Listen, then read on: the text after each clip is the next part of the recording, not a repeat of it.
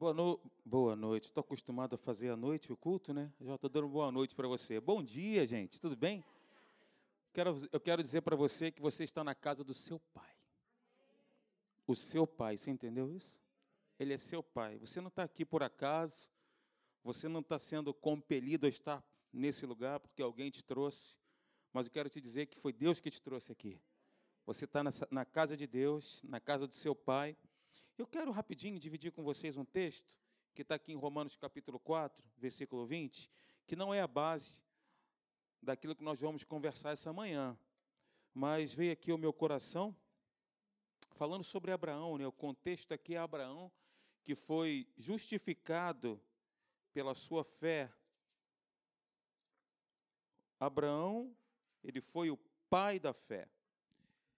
E a Bíblia nos mostra que as atitudes que Abraão teve, o posicionamento de Abraão, por exemplo, quando ele foi levar o seu filho para ser sacrificado naquele monte, a Bíblia diz que Abraão foi durante uma jornada de três dias e três noites ao Monte Moriá para sacrificar o seu filho. Você imagina nesse trajeto o que ele pensou, né? O único filho, o filho da promessa, Isaac, e aí ele foi conduzido para aquele lugar a fim de que ele pudesse sacrificar o seu filho. Aquela jornada foi uma jornada de prova. Abraão ele foi estava sendo provada a fé dele ali. Porque quando Deus trocou o nome de Abrão para Abraão, Abraão significa por pai de muitas nações o constituir. Então, todas as vezes que Abraão ele se apresentava, ele lembrava do significado do nome dele. Então, ele estava sendo treinado para agir pela fé. Só que quando ele recebeu a promessa, ele já era idoso e a sua esposa também. A Bíblia diz que ela já havia perdido os hábitos naturais das mulheres, né? E aí, Isaac, a promessa, o filho da promessa, chegou no momento pré-estabelecido, pré-definido por Deus, quando nem Abraão nem Sara tinham condições físicas de ter um filho. Nesse íntere, Deus disse para Abraão: Olha, vai lá e sacrifica o seu filho, entrega o seu filho. E Abraão foi. A Bíblia diz, como eu volto a dizer, foi uma jornada de três dias e três noites em direção ao Monte Moriá a fim de sacrificar o seu filho. E quando ele chegou no pé do monte, ele disse para as pessoas que estavam com ele: Olha, fiquem aqui, porque eu e o meu filho subiremos e adoraremos e voltaremos para vós outros. Viu? Fiquem aqui, porque nós iremos subir, iremos sacrificar e voltaremos. E o texto que está em Hebreus, o escritor aos Hebreus, inspirado pelo Espírito Santo, ele disse que Abraão, ele creu, até então, preste atenção, até então ninguém havia sido ressuscitado dentre os mortos. Só que o escritor aos Hebreus, ele disse o seguinte: Abraão creu de tal maneira que ele creu que Deus ele poderia trazer à existência novamente, ressuscitar Isaac dos mortos. Até aquele momento, até Abraão, pelo menos não há registro bíblico, nenhuma pessoa havia ressuscitado. Mas Abraão creu que ainda assim Deus ressuscitaria Isaac se fosse o caso. E aí nós lemos, né, que eles foram, quando subiram, quando Abraão foi sacrificar Isaac, a Bíblia diz que o anjo bradou: Abraão, não faça isso. E Abraão não fez aquilo ali. E quando ele olhou para o lado, estou sendo aqui bem ampassando, estou resumindo, só para a gente entender um pouco o contexto não faça isso. E o anjo disse para ele isso, e quando ele olhou para o lado, ele viu um carneiro, um cordeiro preso pelos chifres, um cordeiro substituto, que seria o substituto do sacrifício de Isaac. E assim aconteceu. Essa passagem é maravilhosa, é linda, porque traz muitos simbologismos bíblicos, né? A Bíblia diz que quando, Abraão subiu com Isaac, colocou nos ombros de Isaac a madeira. Isaac tipifica Cristo. Isaac não abriu a boca, ele não falou nada. É como se Isaac estivesse carregando a cruz, lembrando Jesus. Colocou madeira sobre os ombros de Isaac, sobre os ombros de Isaac, Isaac subiu, subiu, assim como Jesus. E é interessante que a Bíblia não mostra Isaac fazendo nenhuma pergunta. Ele subiu aquele monte quietinho. O único momento que ele falou foi quando ele estava preso para ser sacrificado. E aí ele perguntou: Senhor, para o seu pai, aqui está o altar, aqui está o cutelo, mas cadê o sacrifício? Aí Abraão disse: Olha, Deus proverá para si o sacrifício. Pela primeira vez foi mencionado ali a palavra Jeová Jireh, o Deus que provê, pela primeira vez na Bíblia. Meu filho, Deus proverá para si o sacrifício. E assim aconteceu. E aí Deus substituiu Isaac por aquele cordeiro que estava preso, eles sacrificaram e voltaram. Né? Então, a jornada de Abraão foi uma jornada maravilhosa. Uma jornada de fé, de crença, de certeza, mesmo não vendo as evidências físicas e naturais, mesmo não percebendo as coisas à sua volta, mas ele creu ainda assim. Creu contra a esperança, creu contra a lógica, creu contra o raciocínio, creu contra o natural. Ele creu. Fé é isso, é você, é nós nos, é, é, nos fundamentarmos em uma certeza invisível. É invisível, mas é uma certeza, não significa que não existe. Se nós não estamos vendo, não significa que não existe. Então, é, Romanos capítulo 4, a partir do versículo 20, melhor, a partir do versículo 17, Romanos 4, 17, diz assim: Como está escrito, por pai de muitas nações te constituí, perante aquele no qual creu, o Deus que vivifica os mortos e chama à existência as coisas que não existem não existe no âmbito natural, mas no âmbito espiritual é mais factível do que qualquer outra coisa. Abraão, esperando contra a esperança, creu para vir a ser pai de muitas nações. Segundo lhe fora dito, assim será a tua descendência. E quando Deus ele deu a palavra para Abraão, dizendo que ele seria pai de numerosa nação, até a concretização da promessa, demoraram-se aí alguns anos. Mas mesmo assim, passados os anos, Abraão continuou crendo. Versículo 19. E sem enfraquecer na fé, embora levasse em conta o seu próprio corpo amortecido, sendo já de 100 anos e a idade avançada de Sara. Não duvidou por incredulidade da promessa de Deus, mas, pela fé, se fortaleceu, dando glória a Deus, estando plenamente convicto de que Ele era poderoso para cumprir o que prometera. Eu vejo aqui algo me salta, dentre muitos ensinamentos aqui, verdades maravilhosas que nós lemos nesse texto, mas algo aqui me chama muito a atenção, muito. Abraão, ele não, ele, ele, ele, ele não creu, ele creu contra a esperança, ele creu contra a esperança, e algo aqui que me chama demais a atenção é que ele se fortalecia todos os dias, dando glória a Deus dando glória a Deus por aquilo que ele não estava vendo, mas ele estava glorificando a Deus. Ele estava exaltando a Deus pela promessa que se cumpriria, estando plenamente convicto de que Deus era poderoso para cumprir o que prometera.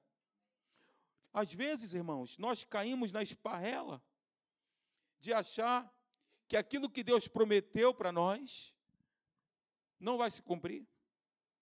Se a Bíblia diz que você, se você crer, você e sua casa seria salvo, é uma promessa, não é? Não está escrito isso? Se está escrito, glorifica a Deus. O nosso posicionamento é um posicionamento de glorificar a Deus, mesmo diante das situações mais adversas, das situações mais difíceis, ou das provas, ou tribulações, ou problemas que viermos enfrentar, queridos, porque nós viveremos as situações difíceis. As situações difíceis, elas estão aí diante de cada um de nós. Quem aqui passa por tribulação? Quem passa por problema ou dificuldade aqui? Pode levantar sua mão comigo? Se você não passa, não tem problema não. Glória a Deus por isso também. mas eu levanto aqui minhas duas mãos. Todos nós aqui passamos por tribulação, por dificuldades, por desafios. Às vezes o gigante se mostra né, maior do que ele mesmo é.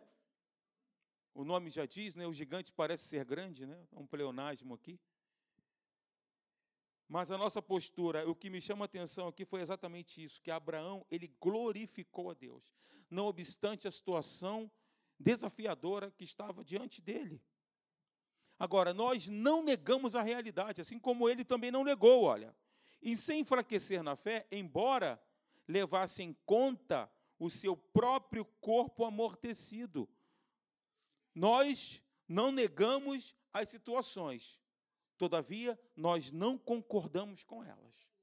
Nós concordamos com o que está escrito.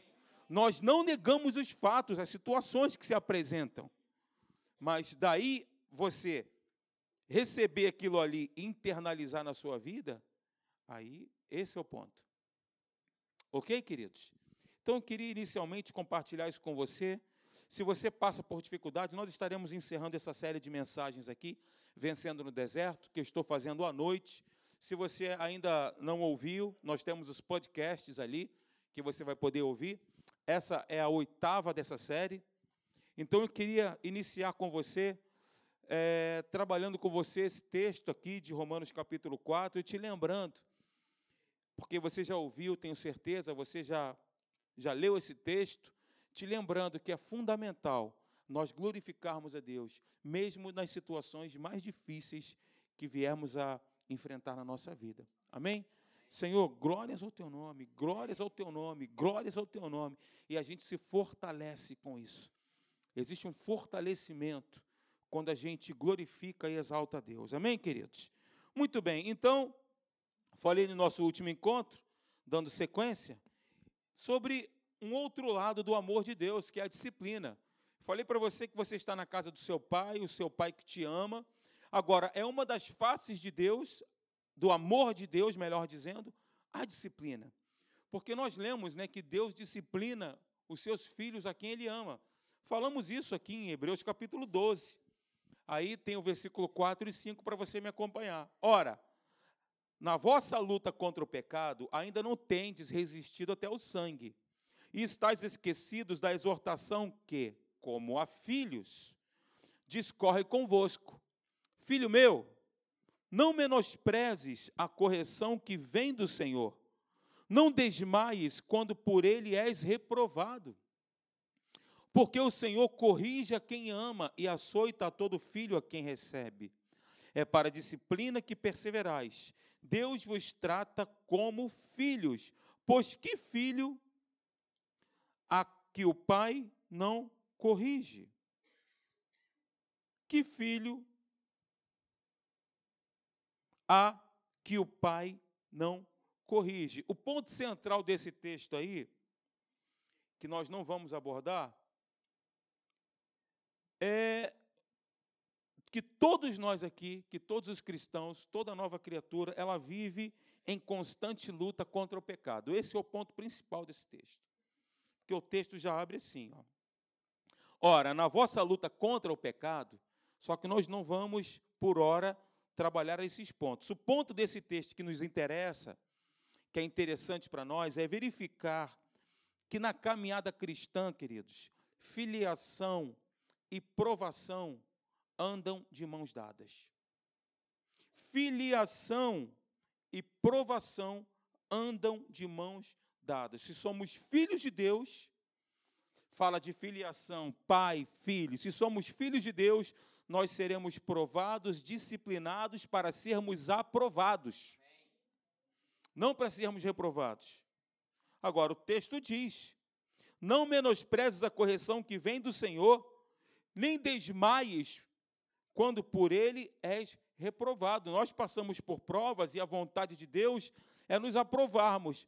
Mas se nós formos reprovados, esse é o ponto, que, porque muitas das vezes as pessoas, por serem reprovadas em alguma situação ou área da sua vida, ficam ali se autoflagelando, entrando numa rota, numa ciranda de autocondenação.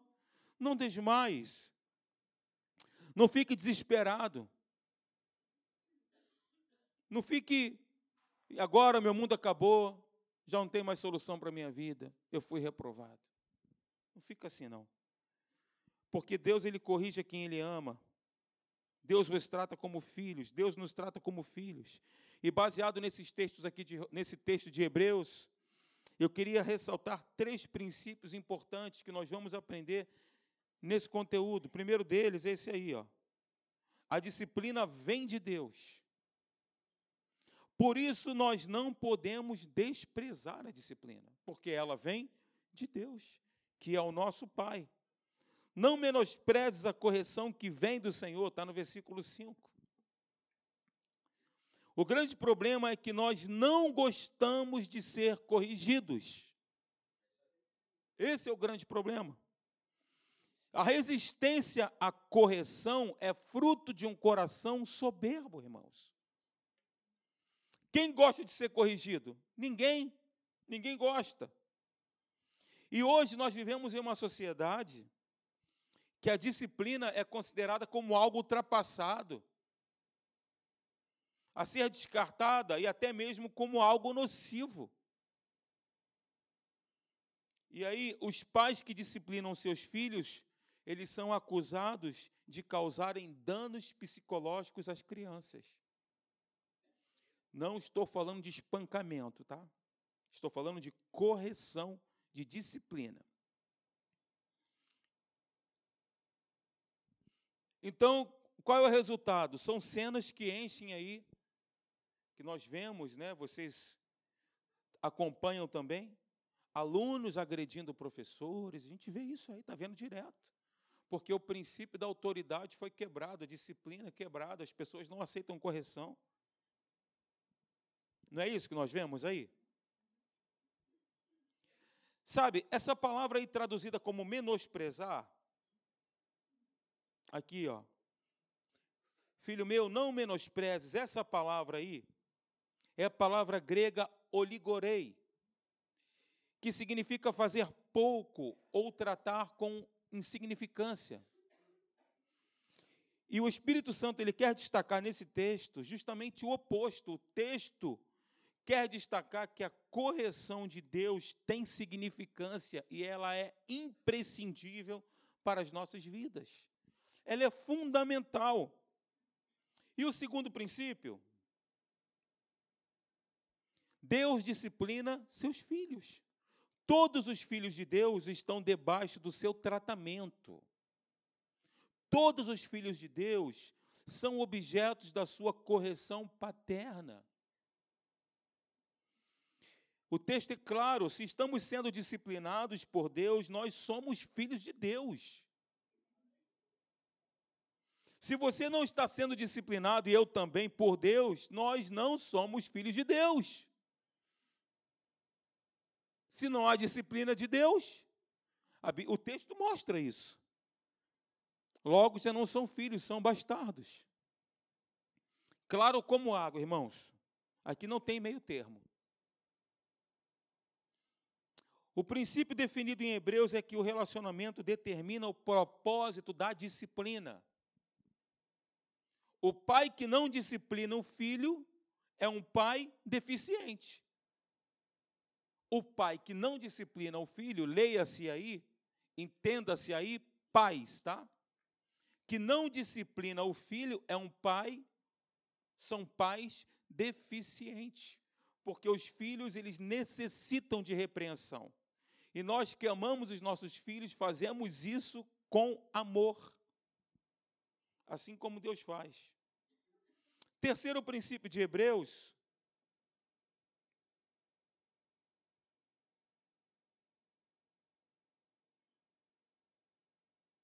Deus é um pai perfeito, por isso ele tem trabalhado com seus filhos através da disciplina. E o terceiro princípio, a origem da disciplina é o amor de Deus. Deus só disciplina quem Ele ama. Então, nós devemos nos alegrar né, por isso. Porque Deus nos ama. Estamos debaixo da disciplina dele. Acompanhe comigo, vem aqui comigo, abra sua Bíblia aí, por favor, em Apocalipse capítulo 3, versículo 19. Você que a tem? Apocalipse 3, versículo 19.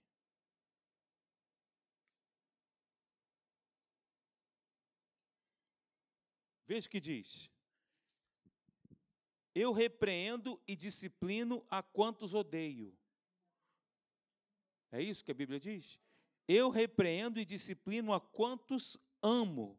Sê, pois, zeloso e arrepende-te.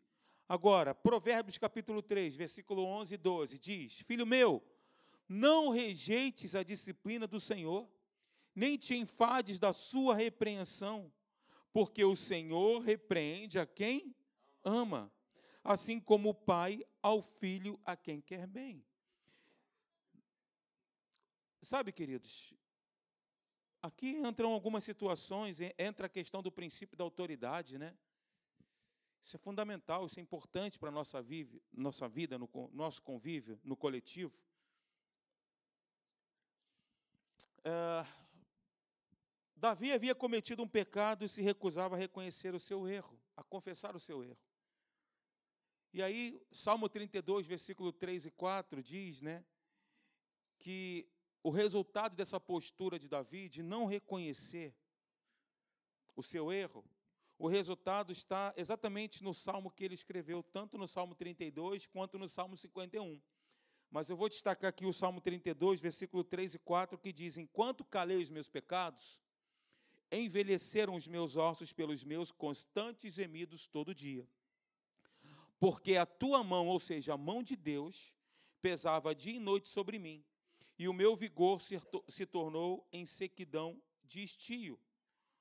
De quem era a mão que pesava sobre Davi? Mão de Deus. Aí, Deus, um pai amoroso, está vendo seu filho resistir a um processo de correção. Então ele vai levantar um homem para enfrentar o rei face a face. O que acontece com Davi? Ele é envergonhado.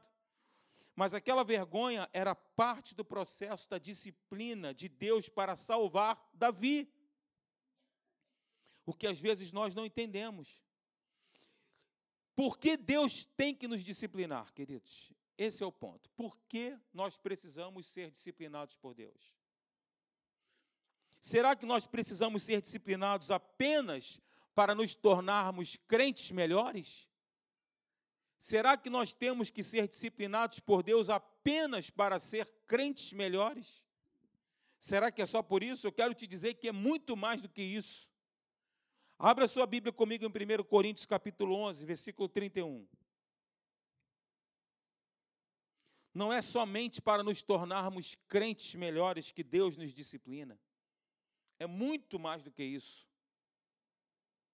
1 Coríntios capítulo 11, versículo 31 e versículo 32. Quem achou? Diga achei. Me acompanhe. Por quê? Se nos julgássemos a nós mesmos, não seríamos julgados. Mas, quando julgados, somos disciplinados pelo Senhor. Sublinhe esse ponto aí, porque ele é tudo. Para não sermos condenados com o mundo. Para não sermos condenados com o mundo. Ou seja, Bota para mim aí, por favor, saiu. Ou seja, somos disciplinados pelo Senhor para não sermos condenados com o mundo. Não apenas para nos tornarmos crentes melhores, mas para nós não sermos condenados com o mundo, é o que, te, o, que o texto diz. Pode deixar aqui que eu boto.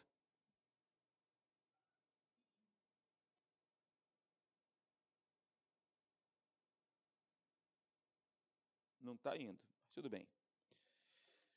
1 Coríntios capítulo 11, versículo 31 e 32, exatamente isso que diz o texto. Então veja o perigo de nós não sermos disciplinados por Deus, irmãos. A ausência de disciplina, eu quero te dizer que já é uma condenação. A disciplina é um sinal do amor de Deus para que nós não participemos da condenação do mundo.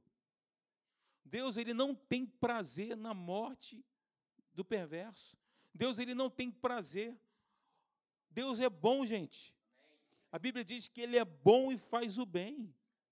E eu quero te dizer que Deus ele usa pessoas para nos disciplinar. Deus ele usa o teu irmão para te ajudar a você enxergar algo que você não está enxergando. Porque disciplina não é só apanhar, não, é, é, é, é uma direção. Às vezes você compartilha com alguém algo, aquela pessoa diz para você assim: não, cara, você não deve fazer isso. Você não deve ficar enchendo o teu coração com as notícias desse mundo. Você não tem que ficar olhando, você tem que se encher de testemunhos. Você tem que se encher de palavra da fé, tem que encher teu coração da palavra. Porque se você encher teu coração com as situações desse mundo, você vai se tornar, a tua mente vai ser contaminada pelas situações desse mundo. Ah, eu conheço uma pessoa que morreu assim. Eu conheço um fulano que passou por isso e morreu. Aí nós enchemos o nosso coração com estas coisas, e isso acaba fazendo parte da nossa forma de pensar e definindo o destino da nossa vida, porque a nossa forma de pensar, ela vai definir exatamente aonde nós vamos chegar, irmãos. Se nós pensamos corretamente como a palavra de Deus nos mostra, como a palavra de Deus nos inspira, que é o nosso fundamento, mudança de mentalidade, não é isso? Eu penso corretamente, eu falo corretamente. Você vai pensar corretamente se nós nos enchermos do conteúdo da palavra de Deus, não daquilo que está à nossa volta. Então, uma disciplina não é só pegar e pá, pum, pum, não, não é isso não. Uma, um, uma exortação, uma edificação, estou te mostrando uma direção. As melhores bênçãos de Deus não são bens materiais, são as direções que Deus dá para a gente. Deus nos dá direções, Ele está nos disciplinando. Não, esse é o caminho. Toda vez que você disciplinou seu filho, você bateu nele? Não. Nós ensinamos. Não faça isso. É melhor você tomar essa decisão. É melhor você fazer isso aqui. Não fale desse jeito. Não fale dessa maneira. É melhor você falar assim. É melhor você tomar essa decisão, andar por esse caminho. Essa é uma forma de disciplinar. Porque quando nós falamos de disciplina, nós nos remetemos somente a essa questão mais pejorativa de estar sendo ali chicoteado, disciplina, tal. Veja o que diz o texto, então, em 1 Coríntios capítulo 11.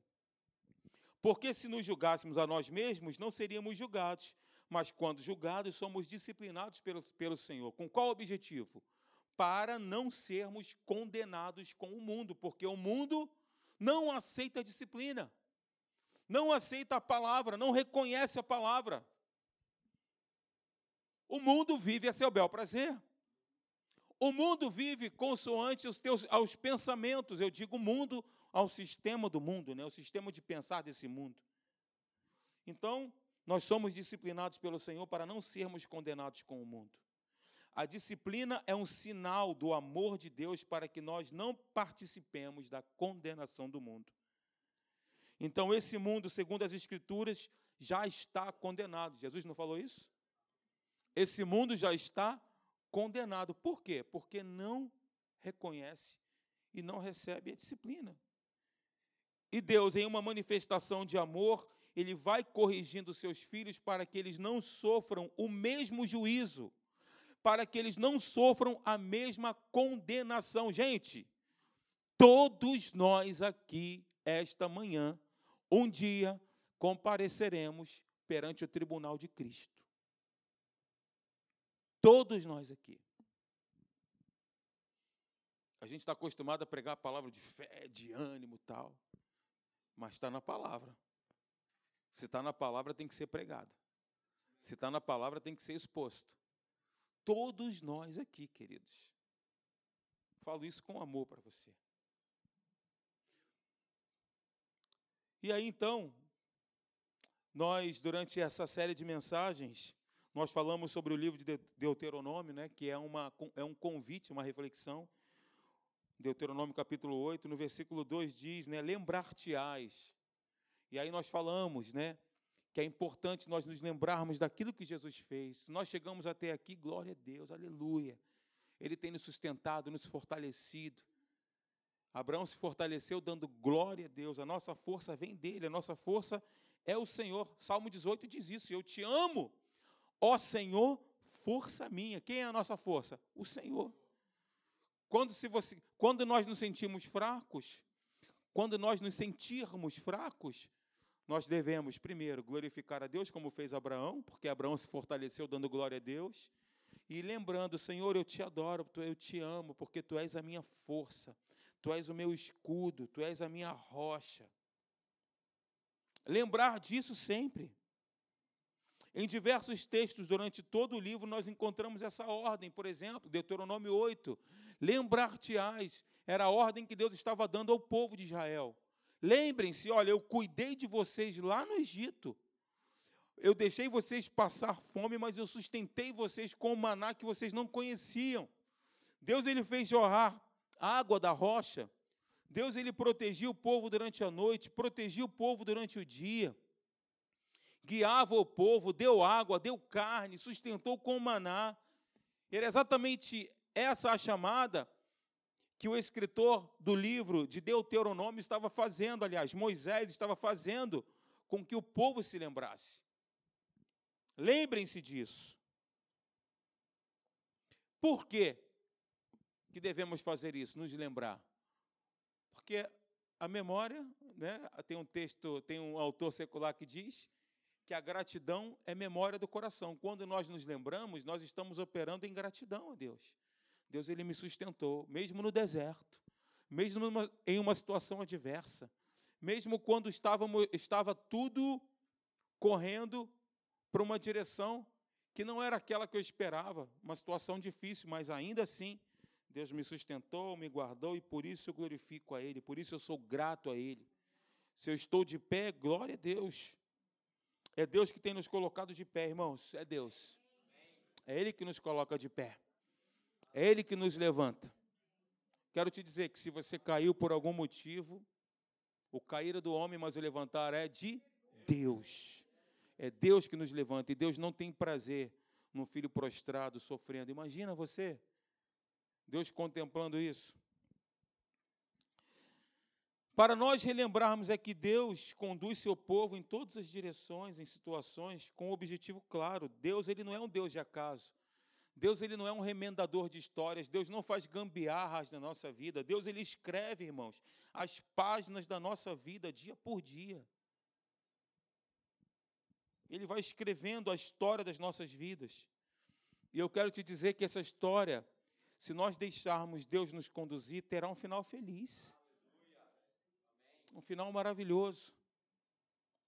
Deus é o Senhor da história, ele conduz soberanamente essa história para o último dia, o dia em que o nosso Senhor Jesus virá sobre as nuvens do céu, montado num cavalo branco, na sua coxa está escrito Rei dos Reis, Senhor dos Senhores, ele virá para buscar a sua igreja, a sua noiva. A cada um de nós aqui, queridos. Ele vai voltar para buscar a igreja dele. Você sabe que lá no versículo 3, eu achei isso muito interessante, de Deuteronômio 8, diz que no versículo 3 nos mostra que nessa condução da história, o método pedagógico de Deus pode não ser o mais agradável, mas com certeza é o mais eficiente. A Bíblia diz que Deus ele deixou o povo ter fome para que eles tivessem entendimento. Olha, eu deixei vocês terem fome para te dar a entender para que vocês compreendessem. E há um objetivo divino nas nossas lutas, nas nossas tribulações, nas nossas privações. Existe um objetivo divino nisso. E aí nós vimos no, nos versículos 1, 2, 3 e 4 tudo isso, mas o versículo 5 foi o ponto, que é essa questão da, da disciplina que Deus ele disciplina quantos, a todos quantos, a todos aqueles, Deus disciplina a todos aqueles que ama. Disciplina leva ao arrependimento, nós lemos aí o texto. A disciplina é um caminho que nos leva ao nosso próprio bem, e a disciplina nos, nos livra da condenação com o mundo. Eu vou repetir isso. Primeiro ponto, a disciplina nos leva ao arrependimento. A disciplina é um caminho que nos leva ao nosso próprio bem. E a disciplina nos livra da condenação com o mundo. Esse é um, é dos maiores objetivos da disciplina. Não é para nos tornarmos crentes melhores, tão somente isso, mas para que nós não fôssemos condenados com o mundo. É por isso que Deus disciplina. E nós precisamos entender que, às vezes, as provas e lutas que atravessamos, os momentos difíceis que vivemos, podem ser momentos em que Deus está nos disciplinando. Eu dei aqui dois exemplos. Peguei Davi, que viveu uma situação, porque ele se introduziu naquela situação.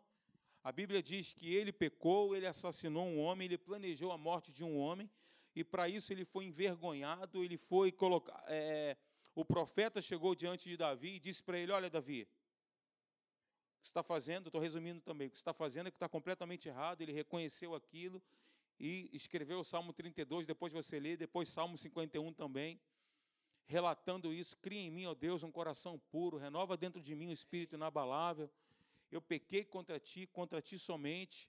E aí Davi reconhece, se arrepende, beleza, foi disciplinado por Deus. E nós temos Jesus, que não havia cometido pecado nenhum. Todavia, Jesus foi conduzido para o deserto para ser aprimorado. Só depois que ele passou pelo deserto que ele começou o ministério dele. Em Lucas capítulo 4, versículo 1, Jesus começa ali todo o ministério dele. E aí ele chegou no lugar, transformando água em vinho, foi num casamento isso, primeiro milagre de Jesus, e começou então todo o ministério de Jesus, manifestando o caráter de Deus, manifestando a glória de Deus, salvando, libertando e curando. Eu quero finalizar com você lendo um texto, queria que você abrisse, por favor, em Lucas capítulo 18. Lucas capítulo 18.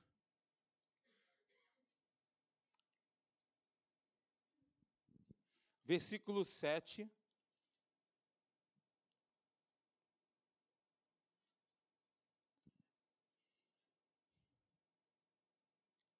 chamar os músicos, por favor.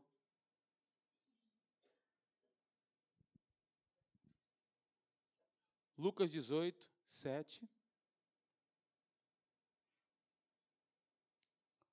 Diz assim: Não fará Deus justiça aos seus escolhidos, que a Ele clamam dia e noite, embora pareça demorado em defendê-los? Pareça demorado em defendê-los? O problema é que nós queremos as coisas instantâneas, né? Que elas sejam para ontem. Mas Deus ele tem um tempo. Pareça demorado. Parece que eu estou cercado, mas eu sou guardado. Nós cantamos isso aqui. Parece. São aparentes derrotas, que o pastor Alim gosta muito de dizer. Aparentes derrotas. São só aparentes. Parece demorado. Eu quero te dizer que o nosso Pai, Deus que nos ama, como diz aqui, ó, não fará justiça aos seus escolhidos, que a Ele clamam dia e noite, embora pareça demorado em defendê-los.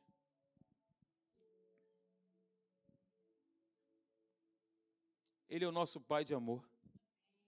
Ele é o nosso Deus de amor. Ele é o Pai Santo, é um Pai bom, é um Pai justo, é um Pai fiel, um Pai amoroso, um Pai benigno, Pai da eternidade. Louvamos o Teu nome, Senhor. Nós glorificamos o Teu nome, Senhor, porque nós somos Teus filhos. Nós somos Teus filhos. Nós não estamos sozinhos. Nós fomos em Cristo Jesus escolhidos por Ti, Pai. Nós não estamos desamparados, desassistidos, mas nós temos um Pai que nos ama. Nós temos um Pai que nos guarda, um Pai que nos protege, um Pai que nos disciplina, um Pai que nos mostra o caminho, um Pai que mostra para nós o melhor caminho que nós devemos andar. Senhor, nós te pedimos, que quando nós viermos a nos desviar para a direita ou para a esquerda, imediatamente o teu Espírito Santo ele possa falar forte ao nosso coração. O teu Espírito Santo possa aumentar, ó Deus, a revelação da tua palavra, clarificar em nós de uma forma ou de outra, nos mostrar para que nós não nos desviemos, ó Deus, do teu propósito, ou da tua direção, ou da tua disciplina, Pai. Porque a tua palavra diz que o Senhor disciplina aos filhos a quem ama, e nós estamos na condição de filhos, nós estamos debaixo dessa paternidade. E, ó Deus, por sermos teus filhos, nós temos o DNA do próprio Deus, o DNA do próprio Pai, o Pai de amor, que cuida de cada um de nós. Nós te glorificamos, Pai, nós te exaltamos pela tua palavra, nós te glorificamos, nós te exaltamos pela ministração do teu Espírito Santo. O teu Espírito que ministra nos nossos corações, o teu Espírito que fala conosco, o teu Espírito que nos mostra qual que é a melhor direção a ser seguida. Muito obrigado, Senhor. Muito obrigado porque a tua palavra diz que o Espírito Santo nos guiaria a toda a verdade. E ele nos lembraria de todas as coisas. E é exatamente isso que nós te pedimos, Pai, sensibilidade espiritual, para percebermos a tua voz. Nós te pedimos sensibilidade, percepção espiritual, Senhor, para identificarmos qual que é a tua voz para cada um de nós. Queria que você ficasse de pé, levantasse a tua mão.